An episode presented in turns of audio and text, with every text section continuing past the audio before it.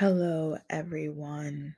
I hope that you are having a wonderful Holy Week and that as we get to the end of this week, you all are feeling a little bit more rejuvenated, refilled. I myself am feeling tired, and I went to a gathering of my sister friends that we do online and was feeling um, good. I feel good. I still feel good.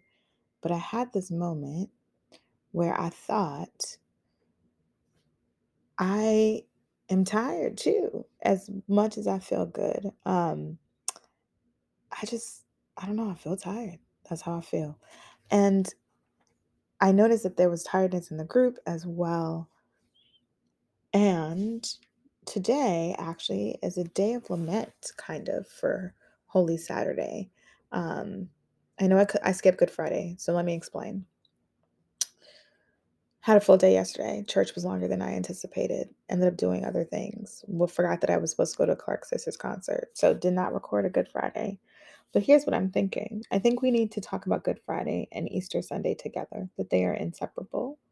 And so we're going to talk about queer theology tomorrow. But for today, this is a short, short, short, short, short one. Um, or maybe not. We'll see how this goes. Um, so the reading we'll do is Matthew 27. When it was evening, there came a rich man from Arimathea named Joseph, who also who was also a disciple of Jesus. He went to Pilate and asked for the body of Jesus. Then Pilate ordered it to be given to him. So Joseph took the body and wrapped it in a clean linen cloth and laid it in his own new tomb, which he had hewn on the rock. He then rolled a great stone to the door of the tomb and went away.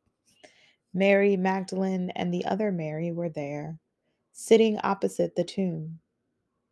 The next day, that is, after the day of preparation, the chief priest and the Pharisees gathered before Pilate and said, Sir, we remember what that impostor said while he was still alive.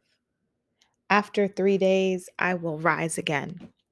Therefore, command the tomb to be made secure until the third day. Otherwise, his disciples may go and steal him away and tell the people, He has been raised from the dead.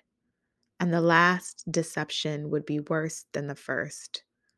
Pilate said to them, You have a guard of soldiers. Go, make it as secure as you can. So they went with the guard and made the tomb secure by sealing the stone.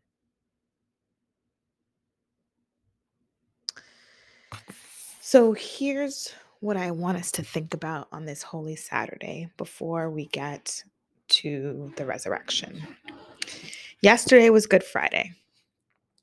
On Good Friday, we reflect upon and remember the crucifixion of the divine body that is in human form. Sunday, we celebrate the risen Christ. Then there is Holy Saturday. It is the time between Easter Sunday, between death and resurrection. And there are a lot of ideas about what happens between death and resurrection.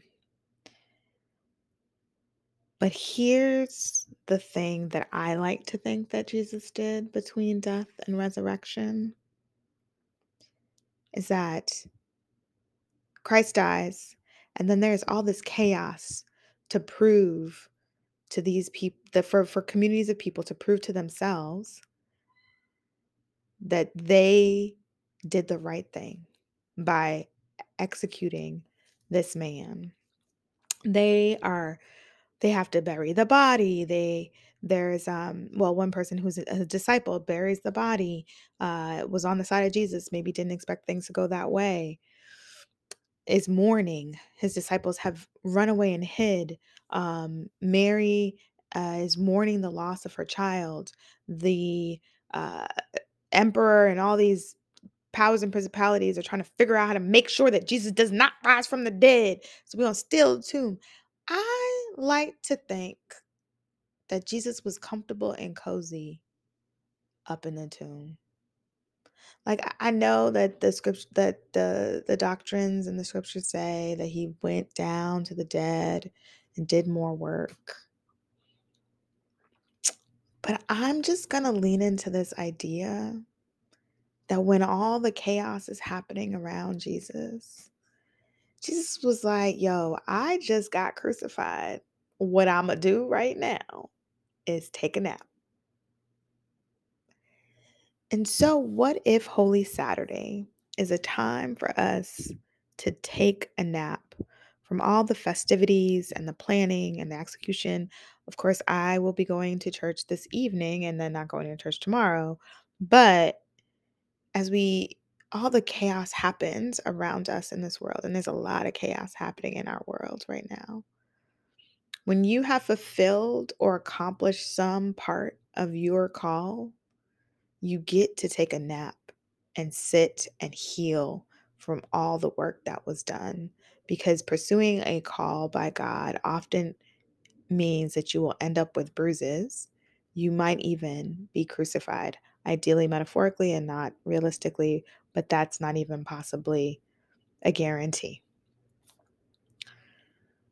So, O God, creator of heaven and earth, grant that as the crucified body of your dear Son was laid in the tomb and rested on this holy Sabbath, so we may await with him the coming of the third day and rise with him to newness of life, who now lives and reigns with you and the Holy Spirit, one God, forever and ever.